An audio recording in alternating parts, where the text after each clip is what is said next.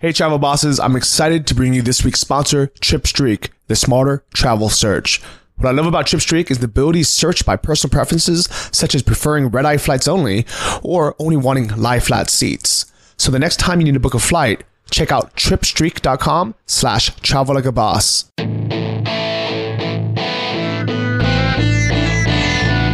Welcome to the Travel Like a Boss podcast, the radio show all about traveling like a boss by being your own boss.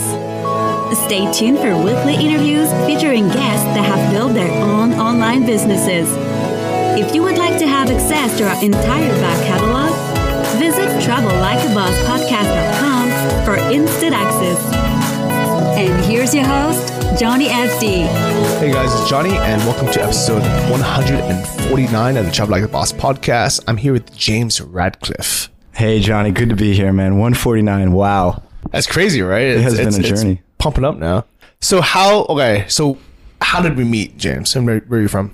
Absolutely. So I'm from the suburbs of New York City, and we met. Depends on whether you want to start with uh, my interacting with you online. I was reaching out. I was Yeah, like, let- let's go way back, way back when. So we're in Chiang Mai now, but we just got done with the Nomad Summit. But way back when, how did we? Like, what's what's what's the whole story?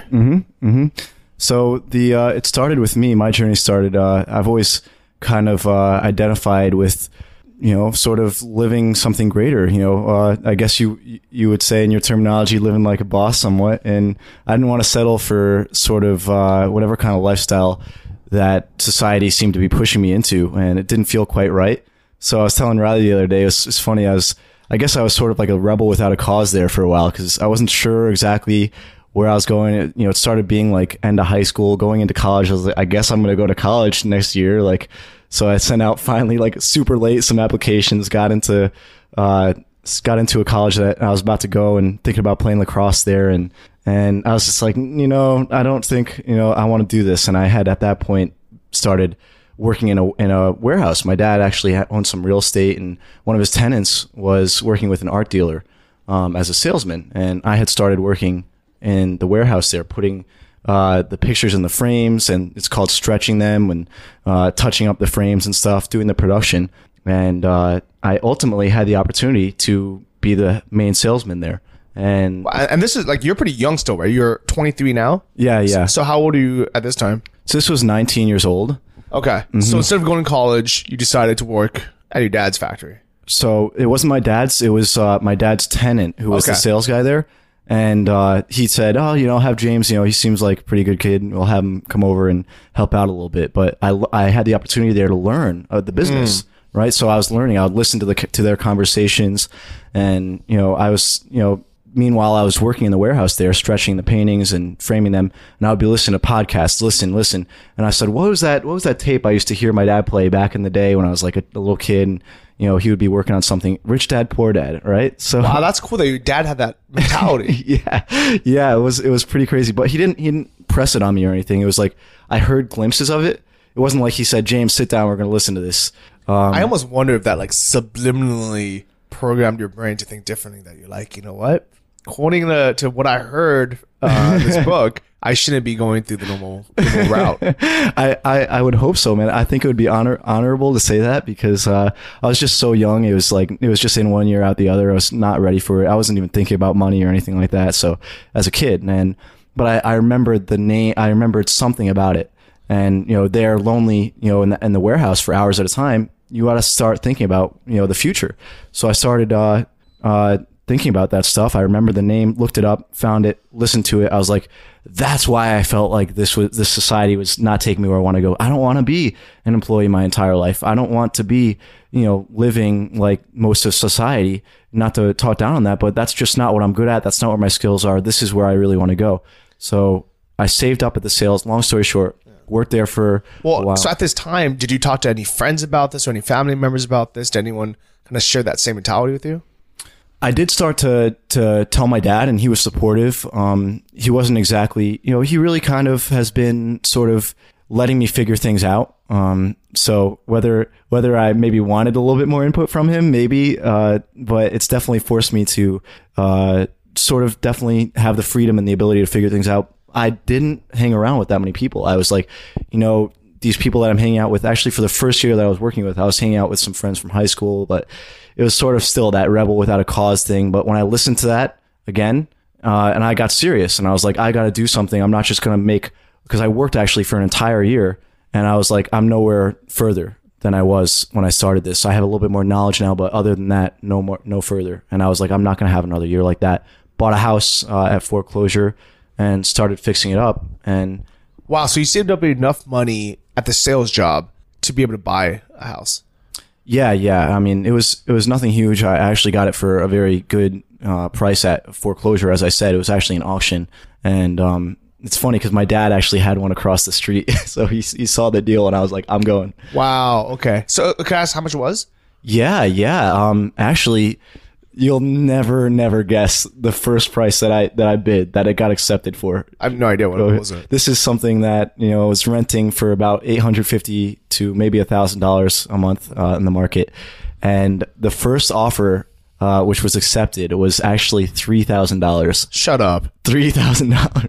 Really? Why would they? Really? Why would they give that to you? That's only like four months rent. Right, right. It's crazy. Um, so the town uh, was just kind of like an old Rust Belt town in, in America where they used to actually used to be a huge brass manufacturing uh, town, and the jobs left. Right, so so there they are. You have this town, this beautiful buildings, old, really well built, and they had so it was really row housing, townhouse for factory workers. Um, so they were really well built, poorly maintained, and there was no jobs there anymore. I mean, some certain jobs, but the point is nobody there can really afford to buy. Um, you know, they have to rent. It's a captive rental market, and I just saw it as an opportunity. And did was there a tenant in that house ready before you bought it? There had been, you know, for for a long, long time. It it was vacant for at least a year, uh, so it was boarded up and everything. And and uh, you know, uh, I think we had somebody. You know, I can neither, neither confirm or deny this, but I think we had somebody sneak in and just check it out real quick before I actually bought it. That's actually very smart. you know what? Those are one of those things where like so Arnold Schwarzenegger had a great inspirational uh, talk at at a college, I think, and maybe Anthony or Edward can, can put this in the show notes. But he talked about how one of the rules of success is to break the rules. He said, "Don't you know necessarily break the law." But there's always that kind of gray zone where you have to break the rules. And you know what? This is one of those things where, you know, technically, if if you did, you know, quote unquote, did do it, you know, that isn't, you know, that isn't technically legal. That's technically breaking the rules. But at the same time, like, why would you want to buy something sight unseen and then go inside and realize, you know, like there's a sinkhole in there, or there's, you know, or it's something way worse. So, yeah, like I, to me, it's like as long as it's not hurting anyone, like you should. I, I would have done it. there are certain things that are rules for the sake of being rules at at, at, at, a certain point. Yeah, I mean, I understand. Like, they probably don't want like you know everybody gonna going in all the time, and then also the seller, maybe the seller's kind of like maybe they're trying to hide something. Oh, something. it's the bank yeah. now. It was foreclosure. So now Yeah. the bank owned it. Uh, it had been broken into, and you know they took the pipes and everything like that, the copper. Um, but like I said, it, I it, it was accepted for three. Somebody bid me up until I until I looked over at them, and I was like, "Dude, I'm gonna keep going." Like I wasn't gonna go much farther because I didn't have a whole ton, but I was prepared to probably go up to like ten grand. Whoa, Um. I ended up getting it for seven. Wow, very cool. Yeah, Congratulations on so. Spent uh, a lot of time figuring out how to do that, and you know, if I I really needed any questions, I would f- fortunately ask my dad. But uh, a lot of time figuring out how to do that, and time spent listening. So to ask to answer your original question as to how I came across you and came, you know, started interacting with you, I typed in some stuff along this line, um, and you were one of the first people that I came to listen to, which was uh, uh, interview with you and Riley sitting at Pun Space outside, and I was like, man, here I am in this cold, dark building, no electricity, got a headlight on working, and there they are living the dream out there, and you know they're just sitting in a nice sunny spot, they're still making money, you know, living life on their terms, really, which is what it's all about, right? So Yeah. what brought And here you are now. that's right, man. Yeah, That's cool. How, yeah. how did it feel to actually be in that courtyard of Pun Space where that video was filmed? Dude, I was speechless, man. I really was because I had thought about it for so long, um, and I had felt it. It was, you know, definitely for sure uh, on a on a nervous system gut level. You know, it's like this is real. Like this is awesome. So I, I really got to appreciate you th- there for for just being in a place where I could come across your content, and that's such a, an amazing thing that now I could make that part of my reality. So awesome. Thank you, John. I'm glad to be able to share that. Uh, I actually remember the first time I kind of very briefly met you. I saw you come in and ask for day pass, and it was completely booked. It was it was full. uh, there's a lot of people in town right now, especially it was because you know it was probably more partially because of the Nomad Summit. So a lot of people had you know rent got day passes or month passes for Pun Space, and they they had a big sign that says we're full. Right, right. And you were like, no. I have to work here. Yeah, that's right. That's right. so what did you end up doing? So I, I I chatted with the you know very nice young lady there at the desk for a little bit and just got on you know sort of personable terms with her because you know everybody's a human being you can interact with. And um you know I was like look basically I'll do anything. Let me work here. I need to work here. like seriously that was my purpose. My purpose in the interaction ultimately was was to work there. And I uh, said I'll work you know outside. You know do you have any room outside? Can I work outside? She said oh yeah, yeah, actually, you know what? I guess you can. And so I went and worked outside, and and it worked for everybody because there was no big extra hassle for anybody inside that was competing for space, and wasn't any extra sweat off her back. And you know, she got you know to make a little money for the for the company, and I was happy too just to finally be in in the setting. So you found a win win win there. That's cool. I, I really like that mentality where instead of just giving up, like a lot of people would have, or saying like, oh, you know, it wasn't, you know, either it wasn't fate or worse off blaming someone else, you know, Right, like, right. I couldn't do that. you know, blaming the co-working space, like, oh, this space is a piece of crap. You know, Right. or blaming, I'm never going back Yeah. to Pun Space again. blaming me, like, oh, fucking Johnny, like, maybe come over here. You know, but instead you're like, okay, this, I know what I want this. I know this would be good for me. And I, I know I can, there's a way, a gray area way that's breaking the rules technically, because mm-hmm. technically they were sold out. Right, Right. right. Breaking the rules, that really is a win-win for everyone. Right, right. Yeah, that's one thing. I mean, never take things at face value. That's one lesson I've I've learned. Yeah. But that's definitely a, like entrepreneur kind of hustler mentality. You're like, okay, well, how can we make this work?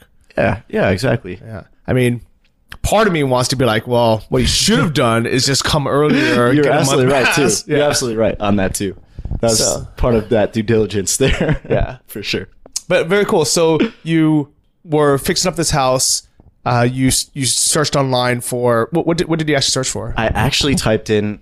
Um, I was I was hoping you know in my mind there would be some kind of like four hour work week the movie which I knew that wasn't that that wasn't true but I'd love to see what somebody did with that idea of the four hour work week is what I said so um, I typed it in four hour work week and the first thing that showed up believe it or not was uh, a, an interview that Riley did with uh, somebody in Ho Chi Minh in Saigon in Vietnam and I listened to that and I was like whoa cool like digital nomad making money online um, so as you as you know, I had already had kind of an entrepreneurial mindset. So what I started to see develop there was a vehicle, and then the next one I start. So I started going into those, and then when I was looking for all the long format, you know, videos because I'm working. I don't want to stop every ten minutes to put on a new video. So I listened to the interviews, especially because it allowed me to sort of build a story in my mind and start thinking and visualizing it. And I would get in the zone. I'd be working, and so I saw yours, and I was like, man, something tells me I should click on that. So I clicked on it as soon as you talked about Anton method, I was like, I was like, how are these guys doing it? How are these guys? What's what's happening? What do I need to do? So I heard you talk about AntonMethod.com, and I was like, all right, whatever it takes, I'm in. Let's go. I decided right then and there, no matter what, I didn't care about the cost or anything. That was what I was going to go do. So I waited for the right opportunity, and I went. I went for it. Very, very cool. And uh, you know, you actually brought up another side point that's actually really cool is the fact that even though most people consume YouTube in like two to three minute chunks, most people have ADD and they're just like they want Right. these like short videos that Right, right. you know just kind of flashy and clickbaity almost. Right, right. That a lot of people, or at least there are people that want like long form interviews or long form like content where they can just sit down, they can like, you know, have dinner and watch a, a 20, 30 minute video, or in your case, listen to it in the background. Yeah, yeah, exactly. I mean, as much as you know, it might be fun to watch those shorter videos. There, there is, you know, just the fact is, it's going to be a lot diff- more difficult, uh, generally, to really add a lot of value in a in a really short amount of time. Um, so that's why, you know, for sure, uh, instead of surrounding myself with like, you know, listening to music or something like that, I chose to be developing myself in terms of working on my character and working on the property and getting that ready. And also at the same time, I saw that as another win-win because I was developing my mind and, and working on, uh, you know, a potential future with making money online. Very cool. So where are you in that journey right now? Because actually, how long ago was that, and then where are you now? Right. So that's been something that's taken place over the last year um, between then and now that I first came across this stuff. And uh, I had commented a few times on your videos, and you said, you know, cool, James, you know, maybe I'll see you out here, something like that. Right. And I was like, he doesn't know. He will see me. so, so, uh, um, yeah. So as far as far as where I am in the journey right now, I've I've launched my site, I, and I came across your talk actually at last year's Nomad Summit, and it was um, it was hacking MVP, and for me, that was something I identified with because uh, as somebody that ha- isn't necessarily super techy, I mean, I can do the basic stuff. I was like, you know what? I'm building this thing up in my mind and saying, you know, oh, I'm not techy enough. You know, like it's this is too difficult. And I said, that's garbage, man. You know, hack MVP. If it's marketable, you'll you'll see some promise there. And so I decided to myself. First of all, I, I heard something. I heard another interview that you were on, and you said Nomad Summit. Going to be coming up in in uh, February. You know, so you still have a few months. And I was like, you know what? I'm not going to wait another year. I'm not going to wait another. Year. It wasn't easy. It wasn't ideal you know, for sure. I wish I had some time. I wish I, you know, got everything perfect. It wasn't going to happen. So I decided. That's very cool. So during this last year, were you like, what, like, what were you doing for like work wise? Right. Uh, actually, um, I guess it was, it was more like, uh, it was, it was, little, it was more like 18 months or so like that because actually over the last year, I had been on a, on a consulting project, uh, with a high profile politician, which we won't go into right Okay. now. yeah, yeah. So, okay, so you had a like full time job. Oh yeah, oh Okay. yeah. So, but before that contract, and I, I didn't understand that that was going to happen. That was why timing really wasn't ideal because, uh, you know, for me to come out, it wasn't what we would think of as ideal when we say, oh, we're going to wait until this wait until that. Because when I did that, I expected it would be a very short stint, but they wanted to keep me on. So I wasn't able to fix my house and work on the drop shipping store. I had to put it down for actually from August um, until November. So- Yeah, I was gonna say like I've seen your site like that. There's no way that took 18 months to build. right, right, right, right. Okay, but that makes sense. I mean, I, I bet you there's a lot of people at home listening to this that are in a similar position where they have a full time job and they don't have that much time to do a side project. But I, like, what would your your tips to them be to like stay focused and not just you know have it completely you know fall off the, the face of the earth or like have it stay on your mind? You need to realize that uh, I would say, and I'm you know clearly early on my journey, I would say you need to realize uh, you need to associate fully with the pain. You know, because because a lot of times the idea of a pleasure is not enough. Is not enough to think about. Yeah, I'll be living that life. That'll be cool. You know, that's one side of it. The other side is like, do you really want to live another year of your life the same that you've just done and not get anywhere? Not go to a place where you can finally give, where you can finally, you know, live to the fullest of your capability. You really want to put that off for another year. I would say the pain is for sure greater than than not taking the action than taking the action there. Wow, I, I think that's really, really good advice. And I think that's actually the biggest problem with a lot of people who want this lifestyle or kinda try it. Even some people that show up mm. here, like to be honest, Yeah. is they're like, all right, well, yeah, like I would like my life to be easy. I would like it to be sunshine and coconuts. And they they might even make the journey out here, but then they don't have that drive to actually put in the work to make it succeed. So then they kind of just like, well, you know, look, like this is bullcrap, you know, like I'm here Right. now, and then now what? Nobody's giving, no, nobody's handing me money. It's not magically appearing in front of me. right. Right. No, you're absolutely right. right. I mean, and and I, I was talking about this uh, with some of the people I've been talking with earlier as well. But um, sometimes we have a tendency, especially back in the U.S., to and anywhere really, I guess it's human nature to settle into a comfort zone where you're like, yeah, this sucks. I won't be doing this forever. You know, let me just go out and drink, or let me just go out and you know have a good time. I'll forget about this for a while. And that was part of my reason why I, I refused as much as I really wanted to go out and, and go to the bars and whatever like that. I love having fun. I refused to let myself, number one, spend before I was making money from, you know, properly the way I wanted to.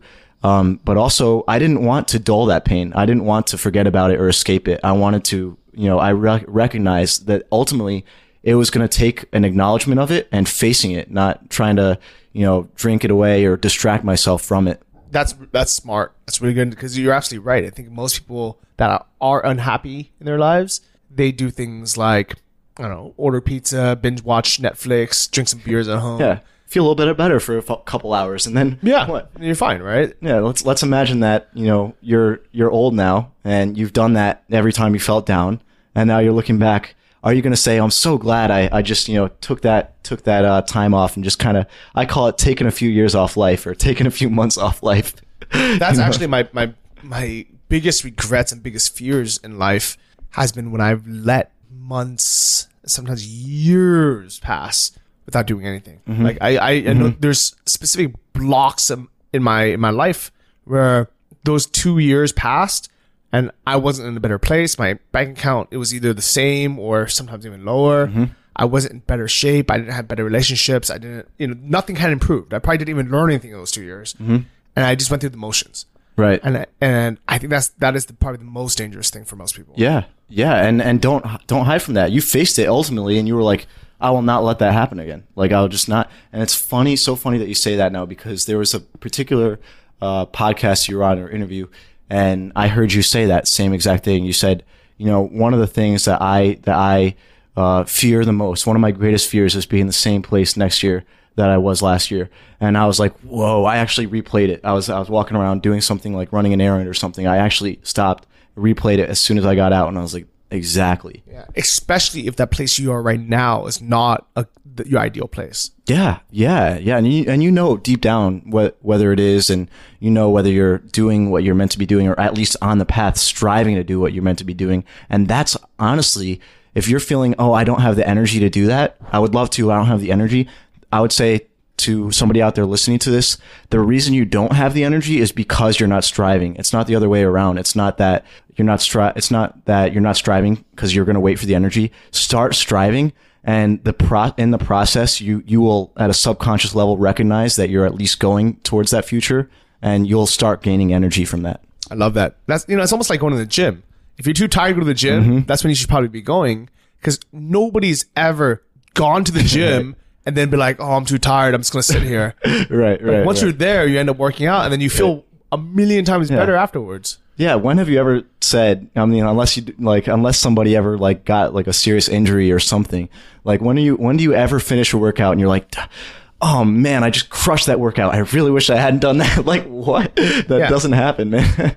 You know, and but then how many times have you been at home and been like, oh, I'm a bit tired, or oh, I'm a bit sore, or you know, I'm, um, you know, I like for whatever reason you have an excuse not to go to the gym, and then you just stay home and you feel worse. you feel worse. Absolutely. Yeah, just uh, recognize that that if uh, if you're doing if you're in the place that you are because you're afraid of failing or you're afraid that you don't quite have what it takes yet, you know, just realize that that in and, in and of itself, settling for that and, and kind of resting in that feeling, and especially if you're complaining, especially if you're complaining, that's already failing. You're already failing if if you're in that position where things kind of suck, but not enough to spur you into action or something like that. Ultimately, you're you're gonna come to a point where you have to face it, and you'd rather it not be years down the line where you're saying, "I wish I had started when I did, and I wish I had made the most out of that time because now I'm finally forced to face it."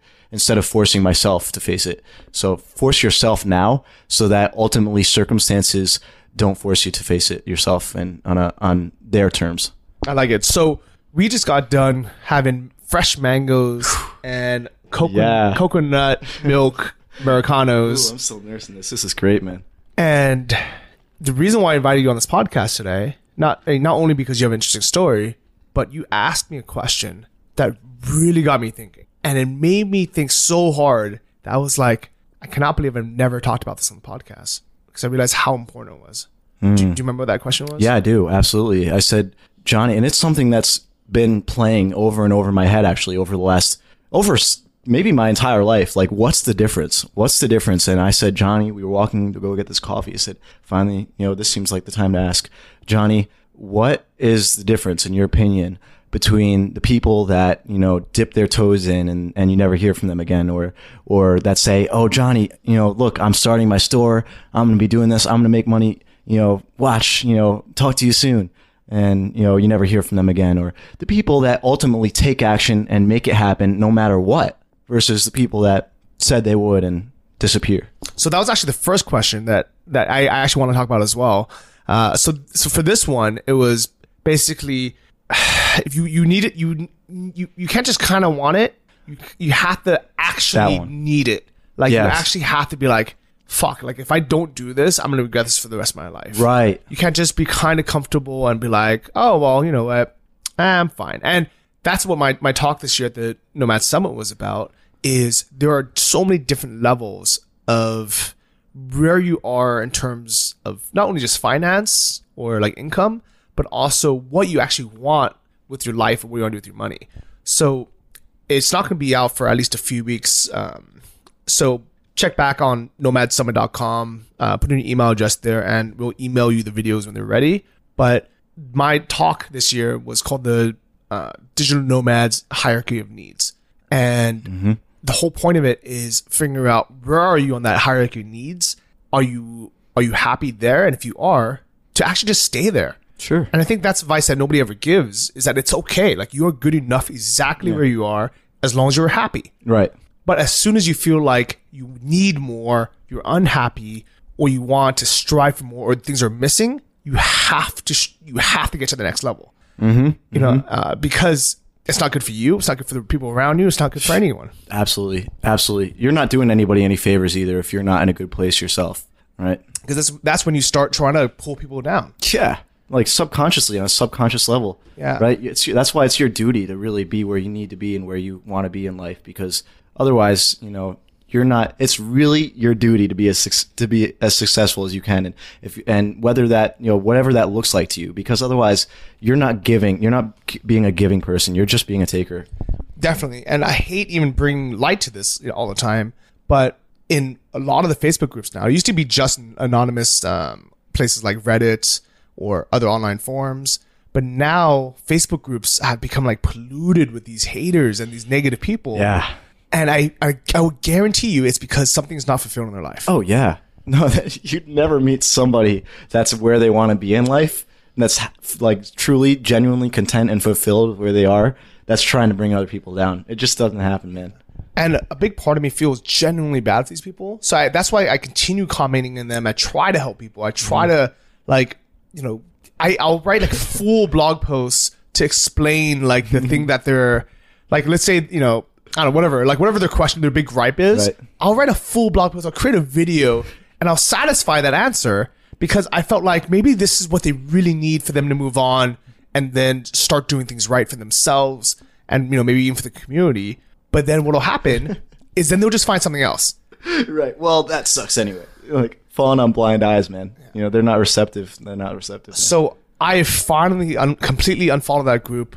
Uh, I've turned off the notifications for it, and I vow that I might post some stuff in there to start a conversation, but I'm not being in, in those in the comments anymore. Right. Like I, I'm never reading the, the comments again. I'm never replying to comments because it just drains me so much. Right.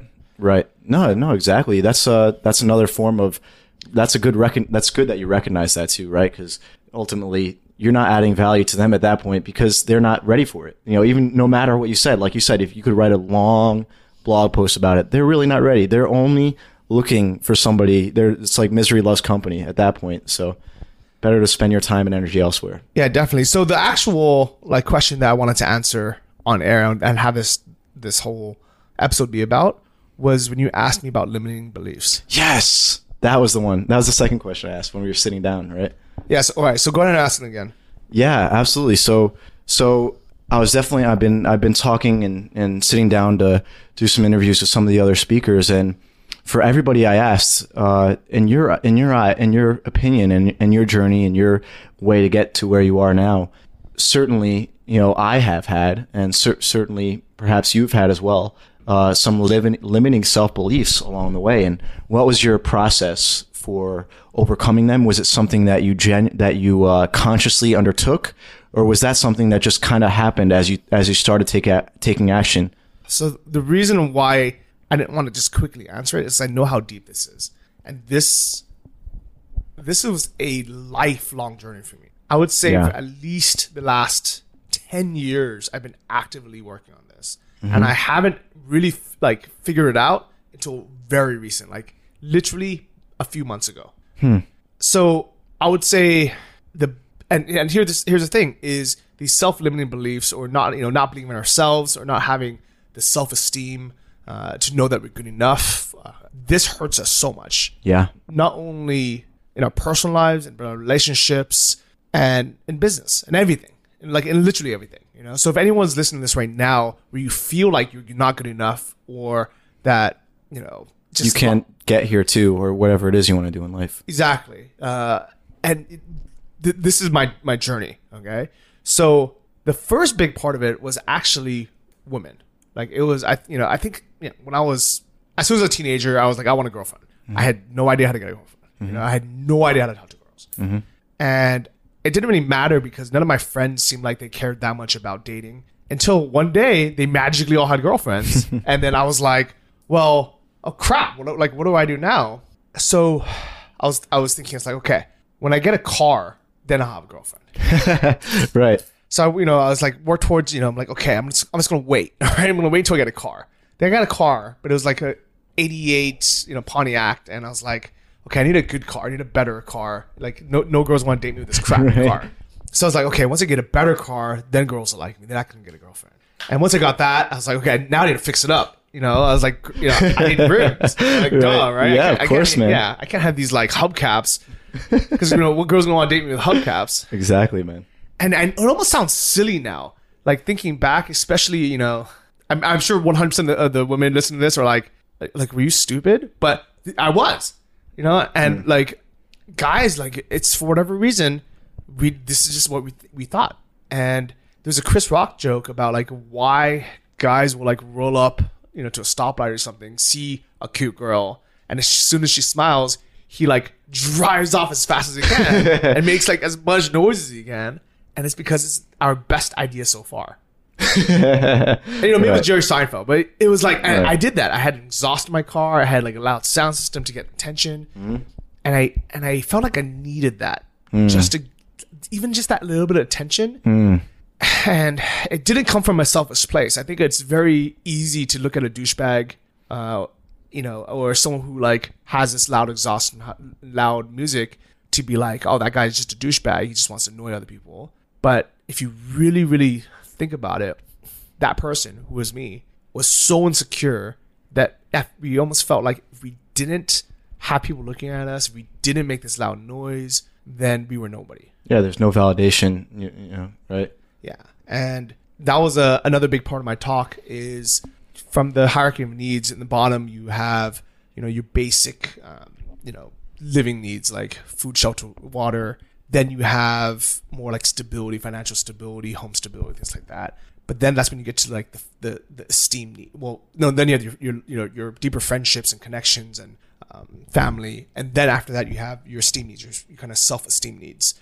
Um, and you know i think i don't i don't know why it was it took such a big hold of me i didn't you know like i i I don't know if every guy in the world feels out this way because I know you know mating is is basic human evolution, so we all need it. Yeah. Mm-hmm. But I almost felt like for me, it, like it was, it was such a part of my life where if I didn't have a girlfriend, I was nobody. Or if I didn't ever get married, or if you know, like a girl didn't like me, I was a loser. And I honestly do not know where that that stemmed from or where it came from. Um, I don't know if it was because you know somebody was mean to me as a kid, or just because it was built up for so long before I ever actually you know ha- like you know, kissed a girl, held a girl's hand. And I think you know if I was if if if that started when I was like you know puppy dog you know uh, phase, if I was thirteen or something, just holding hands casually and you know just having a girlfriend, I I think my life would be very different today. But the fact that it wasn't until I was 17 that I even held a girl's hand and I was so socially awkward and so shy about it, that really played a big pack, in, impact in my life. And that was my a huge part of insecurity. Hmm. Wow, wow. Uh, that's that's interesting that you say that because um, it reminds me that if you don't give yourself validation first, you're gonna look for it to come from somewhere else, and it's always gonna be for you. Maybe that was it. It you know for other people, maybe it's you know another thing. Maybe it's your health. Maybe it's your money. But if you don't find a way to give it to yourself and earn it, you have to earn it. If you're gonna give it to yourself, you have to earn it too, because you can't just do it out of nowhere. I, I love that, that you brought that up because that's that was the, the, the solution. Uh, so I went through that, you know, throughout high school, a little bit of college, and it got it really got bad after college because during college was okay because you know you're busy. Um, I had a bunch of guy roommates who play video games, mm-hmm. and then there was always girls around just because you're in college, you mm-hmm. know, and like. Mm-hmm. You know, I and I even had a girlfriend in college, so everything was okay. But it wasn't until after college I graduated that I was alone again. Right. you know, and I'm like, well, how am I even post date? Like, I have no idea how to meet a girl or talk to a girl. You know, and it wasn't that I was shy. Like, I was, you know, I always was a social person, but I was just so awkward around women. Like, I couldn't look them in the eye. Hmm. I like could not have a normal conversation, uh, and you know, it just I was just so uncomfortable. Hmm. And that is when I read the book The Game by Neil Strauss. Yeah. Turns out actually to be a very good author, even if you don't read that book. Ah, all, Oh, like, fantastic writer. yeah, all his books are great. Just communicator, really. And I read the book and I thought, wow, somebody has figured this out. Like, I wish I would have read this book when I was 12 or 13. And I've all of a sudden, I felt like somebody understood me, that there were other people in the world that were like me, and that there was something I could do about it. Mm-hmm. And that was a catalyst of, of change. And unfortunately, it was also two years of, you know, learning, you know, cheesy pickup lines and like creepily trying to, you know, meet girls at bars and just, you know, and the worst part of it was definitely instead of me, you know, being like needing to get validation from girls, it was actually I needed validation from, from the other guys, which is weird. You know, uh, it was like a really weird stage where it was most of the pickup community, and the reason why it's so crazy, like crazy and kind of cheesy, is because it's a bunch of guys. It's it's a bunch of guys that are all bad with women, teaching each other how to be slightly less bad, and then trying to impress the crap out of each other by like our successes. Like, oh, you just meet, you know, I kissed that girl. Yeah, you know, you can beat your here's a photo of me Yeah. kissing her to, for proof because you know, like you, you wouldn't believe me if I just told you because Right. we are that you know nerdy and, and like that. Like if I don't have a like a photo of it, then like Didn't happen. It didn't Yeah. happen, and then I have to like break down exactly how it happened. And unfortunately, you know, now be like that is always gonna be a part of my past that I hmm. honestly tried to just forget about. I don't know if I would forget about that if I was you because you know what? It it showed that you could improve something with you know you could there was an emphasis on progress there was an emphasis on systemizing something that you wanted to make progress in. So I'm not sure it was it was something that you'd want to forget if it was me. And I mean I I totally identify with what you're saying man. I mean that's an important human element that you know we all have to to face at one point especially if you want to be everything you can be Yeah, I, I definitely agree, and like, I don't regret wanting to you know improve myself or you know putting myself out there and saying like, okay, today I'm gonna try to talk to ten strangers. Yeah. Or today I'm gonna try to hold eye contact for more than a millisecond. Right. These are all things that I think are actually super beneficial to anybody, both men and women. But what I and you know what, and so here's actually the, the what has gotten me in trouble is people you know dig up you know like oh Johnny like eight years ago did this or he wrote this or he took this photo. Oh whatever and you know what? It was embarrassing which is why I never talk about it. Yeah. Um, but from that like from that even that point i think that was actually probably the first time but i every every time i learned something that worked i wanted to share it with other people. Right. You see? Yeah, so you got a peek, you got a glimpse there. Didn't ultimately take that form. It's not like you're still doing, you know, involved directly in that today, but it gave you a glimpse of what was. And so you kind of pivoted from that. So that's why I think it's actually something that was very valuable for you. it was definitely very valuable not only for me but everyone who i can help today Exactly. with business or even with scuba diving because as soon as i learned how to scuba dive and i thought it was amazing and then i learned things like buoyancy control which is just like controlling your like your body underwater uh, and not looking like a clownfish you know i wanted to teach other people you know Yeah. even equalizing ears you know like um, when your ears start having that pressure from being Yeah. water kind of like being on a plane i wanted to teach people the way that i learned how i finally got over it because a lot of people assume i learn things very easily or quickly because that's what it seems like Yeah, it does seem, yeah. but it actually takes me i'm it's really hard for me to learn things and the only way that i can learn something is if i have a like above average teacher i can never mm. learn it on my, on my own i have to have an excellent teacher that mm. really breaks it down really explains things well in a way that i can digest it mm. and i think because of that i've always wanted to share and become that teacher pretty much as soon as i learn something Like Yeah. as a white Yeah. belt in Brazilian Jiu-Jitsu, I want to like show people who have never started like the very basic foundations that I wish somebody would have showed me on my first day. Yeah, yeah. No, you're absolutely right, man. That's such a value add too. But it's like it's like what you said, man. You never know where it's going to come from, but certain things in your life end up being a catalyst for something that's so huge and momentous. Like you would never ultimately want to trade that experience, even if it's not where you ultimately ended up for anything, because it was the catalyst, it was the it was the spark, the ignition that brought you to ultimately a more precise vision of of your ideal life. and I love that mentality, and I do think you're absolutely correct. I think the the only reason why it, it hurts me today is because people that are looking for reasons not to like somebody or to not trust somebody, They'll find something, man. they will like. they, um, know, you worked in, in politics, so it's Right. people will dig up things from the past oh, for sure. and be like, okay, well, what he's teaching today cannot be valid because eight years ago he was an asshole. Yeah. No, you're absolutely right. You're absolutely right.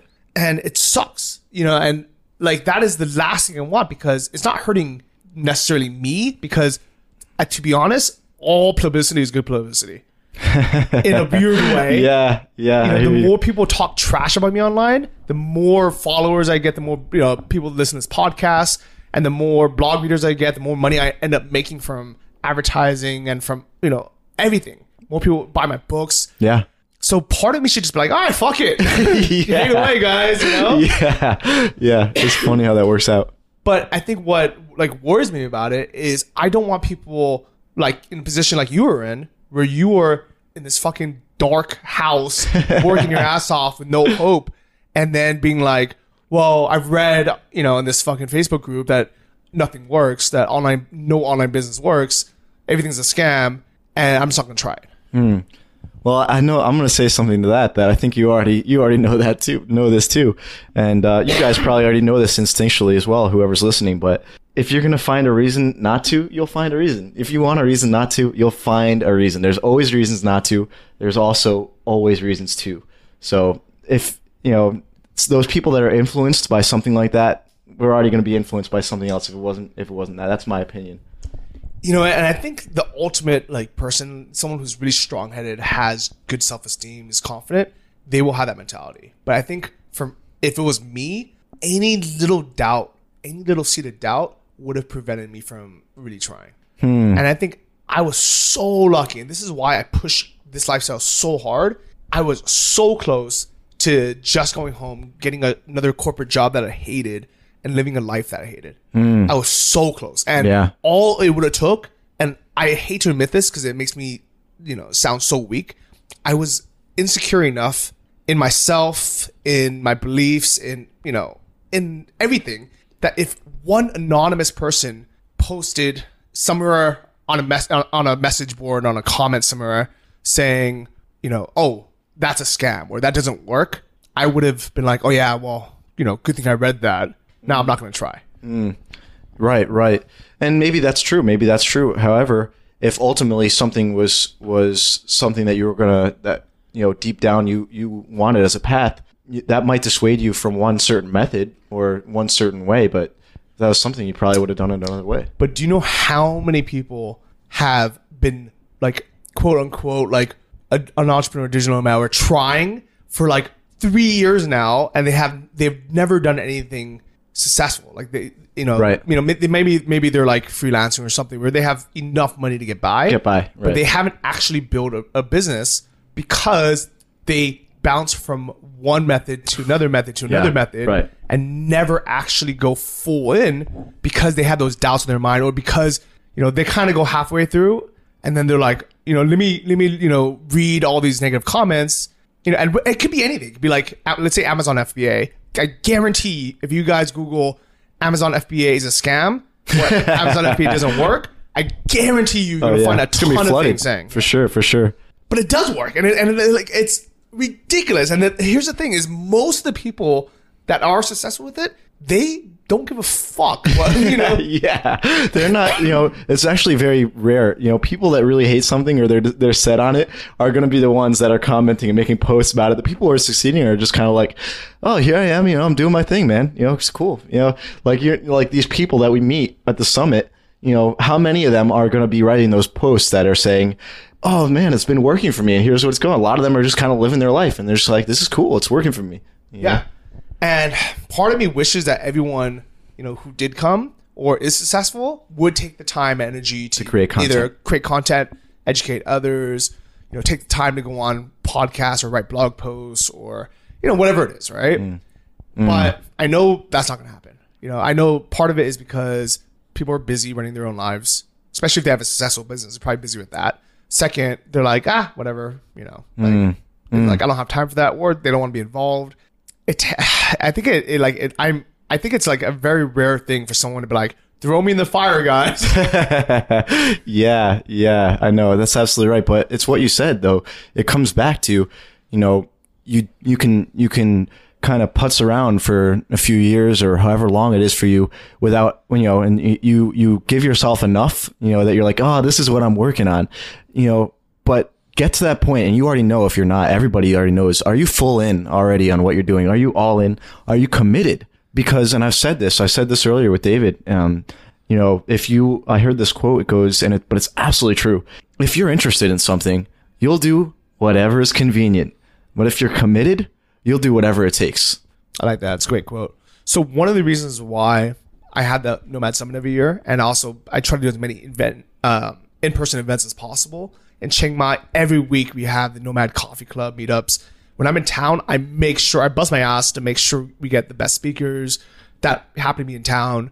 Um, we you know get as many people into it as possible, and luckily it still actually goes on even when I'm not in town because there's such a good community here. Usually somebody takes it over, but unfortunately I can't, I can't really uh, I can't control that when I'm out of town. So uh, I'm hoping it continues because I think it's very needed. Uh, but I know for sure the big event, the Nomad Summit, which I have direct control over, happens. And the reason, one of the big reasons why I put it together isn't just for like the speakers to teach. It's for you guys to meet each other in person. Absolutely. That is 100% valuable because if you're out there right now and you're thinking, oh, Johnny's, you know, I'll find the, I found the talks, I'll find the talks online. That is the worst kind of mentality you could have about it, which, which is awesome that, that you're sharing them, Johnny. That's so sweet. That's awesome. At the same time, guys, if you think you're to kind of like hack your way around it and just say, oh, I'll save the money. I, I won't have to go in there. That's an excuse that you're using most likely not to commit. So guys, if you didn't make it, you know, if you're thinking and you like this lifestyle and, you know, you're, you're interested in, in making things happen here, you know, decide whether you're committed or not. Decide one way or another whether you're ultimately committed. If you're not, then okay, then make that decision, but don't like, you know, play around and toy with this idea for years. And ultimately that's kind of like tormenting yourself. Make a decision whether or not you're going to go for it. And if you do decide that you just decide actually right now, decide right now if you didn't come or even if you did or whatever, decide right now whether you're going to be here Nomad Summit 2018. Don't play around anymore. Decide right now. I'm putting you on the spot. Are you coming? Absolutely, man. There's no messing around. You're not gonna. You're not gonna. Like I said, you can watch those videos online, but you, if you want the full experience, you want to get around the people who are living this, who are aspiring for this. And you and I were talking about this when we were having coffee, man. Um, you know, either you are you either you're you're part of this and you're making this a part of your vocabulary and you're living this, you're breathing it, or you're just kind of like, oh, that's kind of nice. So get around here, get around the people who are already doing it. It will exponentially increase your ability to take personal action. It's going to exponentially increase, you know, your likelihood of success. So just get it, get out here. Just find a way to make it happen. I actually think that even just by committing to coming, so it, this definitely isn't a way to sell 2018 Nomad Summit tickets because it's not even available yet. Like, uh, like you're not going to even be able to buy a ticket for at least eight months. so unless I'm the smartest marketer in the world, which I'm definitely not, like this this wasn't planned. But but by having that commitment of saying, okay, like next January 2018, I'm going to be in Chiang Mai no matter what. What that does is that gives your brain a a milestone. Says, okay, well, I got a year to make it happen. Or I got six months to make it happen. Like, let's let's get on this. Mm-hmm. And I think that is vital. Yeah, no, you're absolutely right. And and uh, Parkinson's law, if you've read Four Hour Work Week, which a number of you probably have, Um, don't say, "Oh, it's a year. I have a few months to think about it and play around with my head." Don't do that. Don't don't do it. Do yourself a favor. Do yourself a favor. Just decide right now. And if you're not, if you decide you're not, no, I'm really probably not. I mean, I like to think about it, but I'm really probably not. Then make that your decision because there's nothing, there's almost nothing you could do worse than to sort of toy around in life and and you know kind of play around. Let let yourself go all in. Just just one way or another, go all in. I, I, like that a lot. So, what did you actually like about the summit? Oh my God, by far, it was getting around the people with a like-minded attitude. Like I said, we talked about this at lunch. It's ironic that, that, uh, you're going to go, uh, to a different continent to get around people that have this, this concentration of like-minded people, right? So it's funny because wherever you guys are right now, if you're interested in, in this kind of community, um, there's a good chance that, you know, it's pretty tough for you. Maybe you have one or two people or a small group that are like-minded there it's everywhere here. It's everywhere here. So it's ironic that you come to a different continent, but I guarantee you the value just to hang around, even if the entire summit wasn't here, even if it was you were just coming to be around other people here in Chiang Mai, that would be valuable enough. And the the the summit is awesome. So make it make it both and go all in. I think what I liked most about the summit were two things I weren't even planned. I want to talk about one Yeah, highlight ahead. of it actually. Go ahead, jump on it. Okay, okay, because you just when you talk about the highlight, man, even just thinking about it, man, when you got up on stage at the end of the day and you went into some of your story, and if you mentioned this on the podcast, but seeing it in person and feeling the energy of the room and everybody just come alive with the same emotion, you talked about your journey along the hierarchy of needs for a digital nomad and an entrepreneur, and you got to the point where you said, now's my time to give back. And that became part of your reality, became part of your system. And you retired your mom. You said, mom, whatever you're making now, I don't want you to have to, to work hard. Let me just write you a check for whatever you're making. At the time, you didn't make a big deal out of it. But then when you, when it sunk in, you realized that you retired your mom. I was shake, literally just thinking about it right now. It's, that's amazing. That is amazing because ultimately there's only so much you can do for yourself. And right now, if you don't feel the energy and the drive, there's also a good chance that you're only thinking about yourself instead of thinking about the things and the people that you really care about. And, and so just think about that and associate that because if you guys are of that age where, where you have parents and you care about them and love them and you're thinking about improving, I'm guarantee there's, there's a version of that or you would like to do the same thing. And ultimately, I, I'm telling you right now, Johnny, that's a dream of mine to be able to retire my mom and ultimately maybe even to get her house. I love that, buddy. Thank you, man. Thank you for sharing that. that. It was so powerful. It was literally internalized on such, such a deep level, guys. You got to get here if you if you're interested in this. Make like seriously find a way. I love that, man. And you know what? Don't just have it be a dream. Have it be a goal. Like go, like seriously, go home and write that down as a goal. A commitment. Write it down right now, guys. Seriously, like if you if you're serious about it, make a make your mind up. Write it down that you will come. Yeah. You know, or your bigger goal. I mean, like honestly, I don't really. I mean, I would like everyone to come, but Whatever that is to you. I'd rather have everyone write down. You know, I'm going to retire my mom, or I'm going to be able to, you know, afford to take care of my brother or Right. my kids, or uh, maybe you know, donate this amount of money to charity, or like build a school, build a house, whatever it is. Like whatever your why Right. is, write that down because to me that's way more important. Right. I mean, coming to the Nomad Summit is This is a step along the way. Yeah, exactly. Which is why it's important. and it's not an end goal. Like I don't want people thinking like, okay, you, you like you you've made it here now. No, like now right. hand me some money. Right, that's not gonna right. happen. right, right. It's a, what I said. Why why it's so important is because you got to associate that that reason why, and then take the steps along the way. Because don't always put something off to the future and say someday I'll be able to do this, and then not do the interim things because things don't happen overnight. There's something right now you could be doing once you decide what that why is to you every day, and you should be doing every day to bring you closer to that. And this ha- coming here, it could be, and I hope it is one of those things. I, I love that, man. I love that. So the, the now, now the two things that the highlights of my day seem very I gotta hear from you, man. They're no like the man himself. They were small. I mean, okay. so like aside from all the talks, they're, they're amazing. But it was when I just candidly in the morning, I was just curious. I was just curious. I was like, hey, um, you know, did anyone travel like specifically to come here? And so many hands were raised. I was like, Yeah. really? I was like, Yeah. that many of you guys flew internationally just to come to the summit. That's insane. And then when I started asking people where they're from, Like it was literally all over the globe. Yeah. Like so at the Nomad uh, about that. the the pool party the next day, which is kind of like the chill day after the Nomad Summit, is a casual way for people to like hang out, relax, and just get to know each other. I went around with just my iPhone and I just made a little quick video and I was like, you know, can you, can you tell everyone your name, where you're from, and something you liked about the summit? And it was crazy that people were, you know, from all over the world, you know, like all around Asia, Australia, people from Sweden. There was a guy from South Africa with his son, which was amazing. And then, then they said Mm-hmm. that they have not spent this much time together, like for I don't know, uh, decades. Wow. Then there's also a father and son from Bulgaria as well. And you know, yeah. son said he's going. Father said, you know what? I'm gonna come too. Yeah, and it was like he said it was like just that bonding experience and having something they mutually can work on and they enjoy doing together. It's amazing. That's sweet, man. And there was a guy from Zimbabwe, that's from right. South America that came. That's right. Uh, obviously, a lot of Americans, Canadians. It was that was awesome to me. Yeah, the ra- the actual physical representation of it is because you you guess instinctually that there's people from all over doing this, but seeing you know because it's really a uniting force. It really is. It's so awesome, so powerful, man. I was so glad that you actually had everybody raise their hands like that. that was cool. And then so then later on that day, just out of curiosity too, and this wasn't planned either. I would, yeah, one. I was just like, you know, like I'm just curious, like who here is kind of just starting out? People will raise their hand. I said, okay, you know, like how many of you guys are actually making enough where you can continue living here if you wanted to? Like, you know, how many of you are? I don't want to say like, oh, let's call it sustainable digital nomad income. Like in Chiang Mai, thousand bucks a month, you can live here as, as long as you want. Mm-hmm. And a ton, like more, like it was like almost like probably seventy percent of the room raised their hand. I was surprised, like, well, that's Yeah, that's cool to hear. Me that. too, man.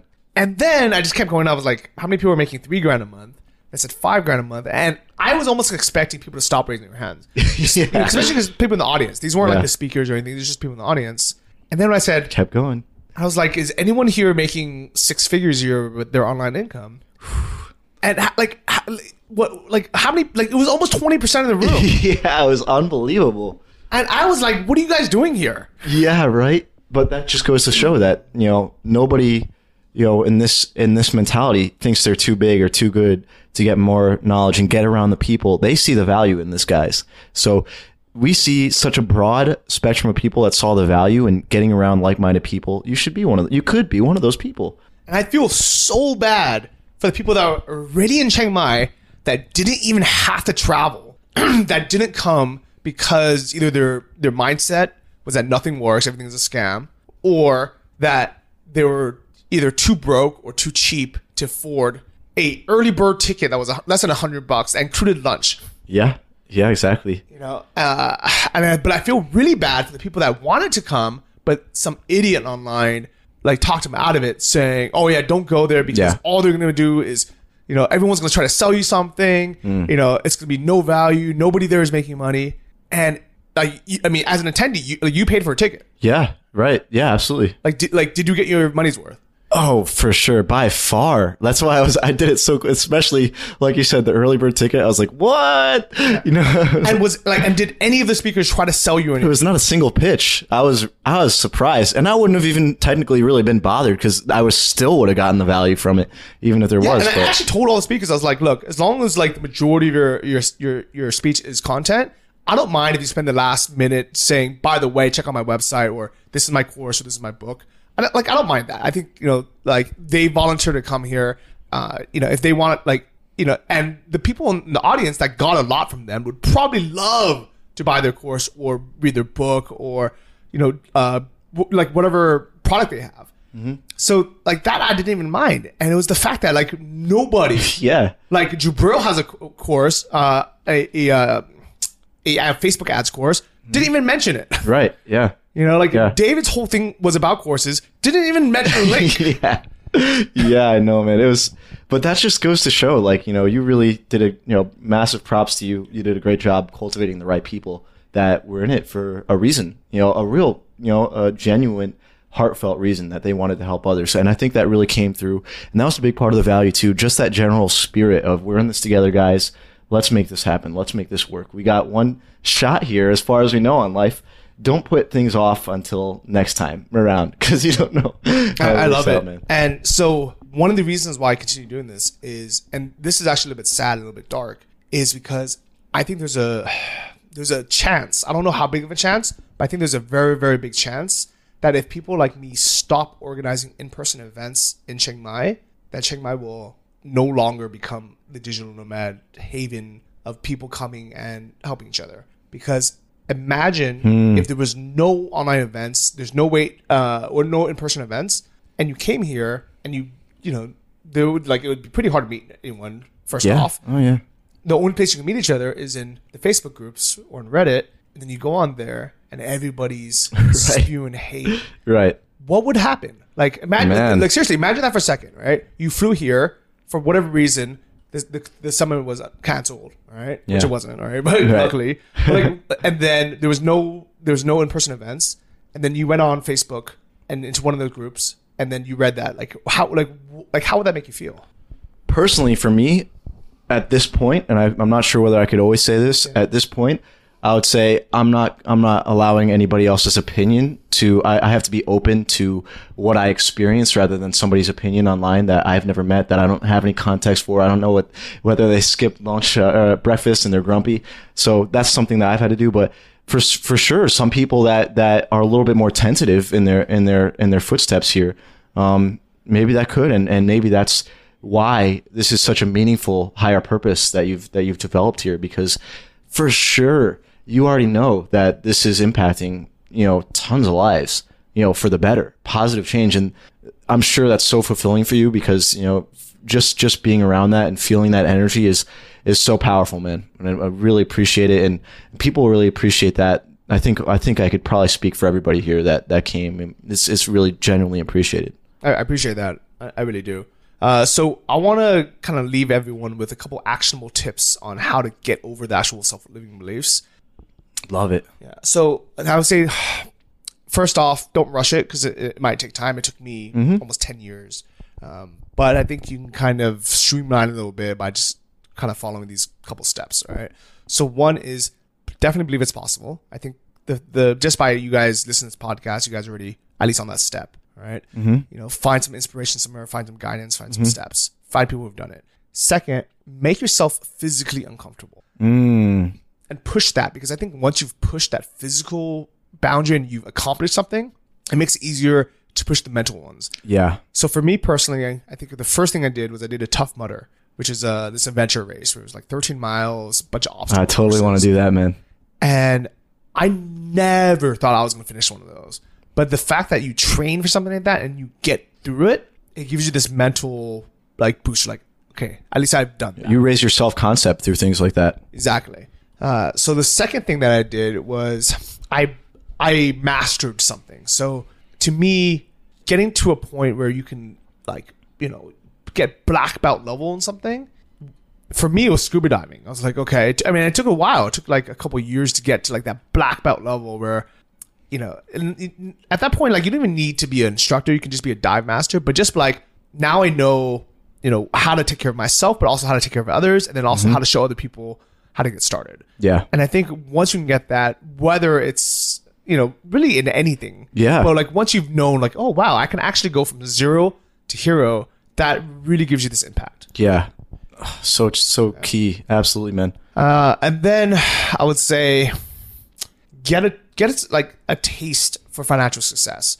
I think even making that first sale cements in your mind that it works. Mm-hmm. So for mm-hmm. me, the only reason why I was so confident when I started Anton's course and knowing that I would be successful at that is because I had made money through selling my Kindle book before that. Mm-hmm. And even though selling my Kindle book doesn't make that much money, it was still a couple hundred bucks that I never Yeah. thought would be possible. Right. So that was my first step. Was like, okay, let me make you know, even if you guys just make a hundred bucks online, but you know, and you know, I write about uh, about how to do that on johnnyfd.com. I have like one post called like how to make money online even if you're broke. Mm-hmm. You know, so there's no excuse not to be able to make a hundred bucks No excuse. All right, do it. You know, get to that, and then be like, okay, if I can if I can do this, I can definitely build this next business.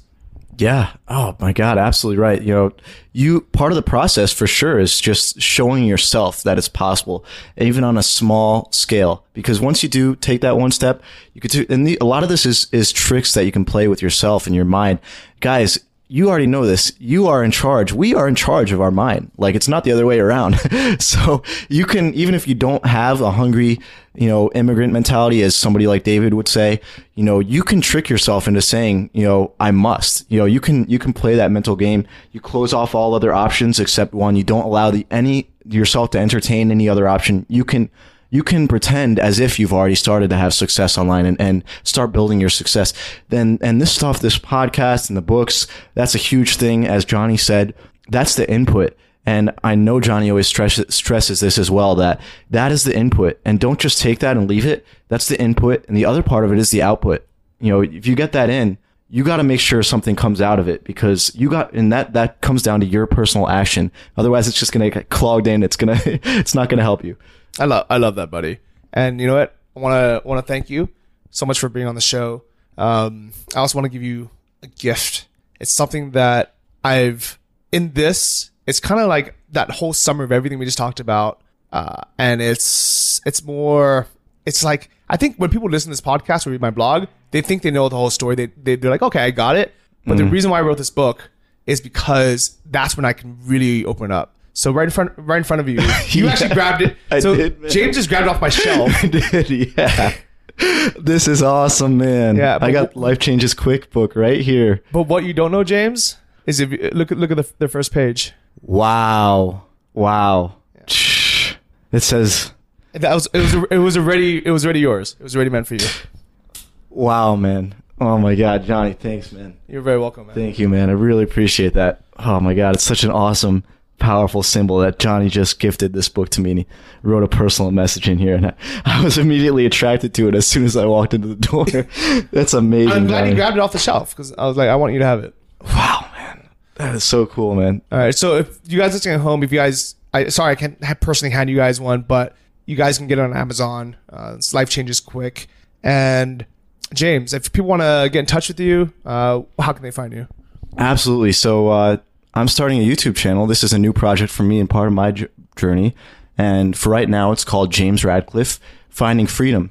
And uh, it's Finding Freedom with James Radcliffe. And uh, so I've done some awesome uh, interviews here and been fortunate enough to do that. And I'm going to want to share them with you guys. And one more thing I would like to like to share with you uh, here is that this isn't from me, but it's actually from Tony Robbins. And he says, if you think you're going to be successful and you're going to change your entire con- concept and automatically it's an overnight process, Johnny knows and everybody that's done it knows it's not overnight. So allow yourself to be a beginner.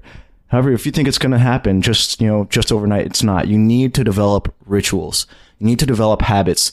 You will ultimately, you know, the quality of your life ultimately comes down to that quality of your habits and your rituals. It's absolutely true. So whatever you can do, this is one thing that I've done, which has helped me to get here, is I've decided that I could realistically develop one new habit every month. And over the last year, I've been able to do that. One new habit every month. And it started with flossing.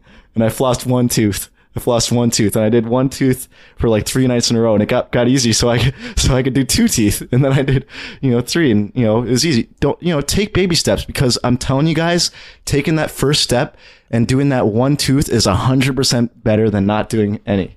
that is crazy because my whole life I never flossed because I was too lazy and it wasn't committed to it, even though I knew it would be good for me.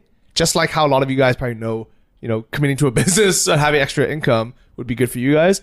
A few years ago, I think actually right when I started writing that book, I don't think I ever mentioned to anyone, I started flossing because I knew it was good for me, and I was like, no matter what, I'm gonna floss every day, and I've never missed a day since. awesome, man. Respect, man. I, like I gar- guys for your dental allergy, this that's your tip. But I guarantee you, it's more than just for your teeth. If you can, if you can commit yourself to doing that, mm-hmm. Building a business is actually pretty easy. So guys, tell me that you when you if you talk to me on my YouTube channel or you talk to Johnny, let us know that you started flossing using the one tooth a day method. At I first. love it, buddy. Hey, James, thanks so much for being on the show. I appreciate it. Uh, everyone Thank listening John. at home, thank you guys for leaving these awesome five star reviews of the podcast. Really appreciate it. So, this week's podcast review is by Patrick Oliveira from the USA. Learn how to make an online business for real. Five stars. I've been listening to Johnny's podcast for a few months before I felt like I'd be stuck as an employee forever. Now I'm backpacking in Australia and slowly growing an eBay dropshipping business. In a few months, I'll be in Thailand with some money so I can work on creating an online uh, income full time. Thank you so much, Johnny. You've changed my life. So thank you for, to Patrick for leaving that review. And thank you guys all for taking that time and going on iTunes to leave a five star review. We're actually at 149 total reviews now. So thanks so much. Whoever's going to be lucky 150, I'm going to give you an extra special shout out guaranteed next week. So make sure you're on there. I also want to quickly thank this week's podcast sponsor, tripstreak.com, the smarter travel search. Next time you guys need to book a flight, go on tripstreak.com slash travel like a boss and you could find the flight that you want based on your search preferences there. So whether you're like me and you like to fly business class like a boss and you only want truly lie flat seats because you don't like those half reclining ones that pretend they're lie flat, but they're not, you can set your preferences for truly uh, lie flat seats. So thanks again. That's tripstreak.com slash travel like a boss. And I'll see all of you guys next week. Bye bye.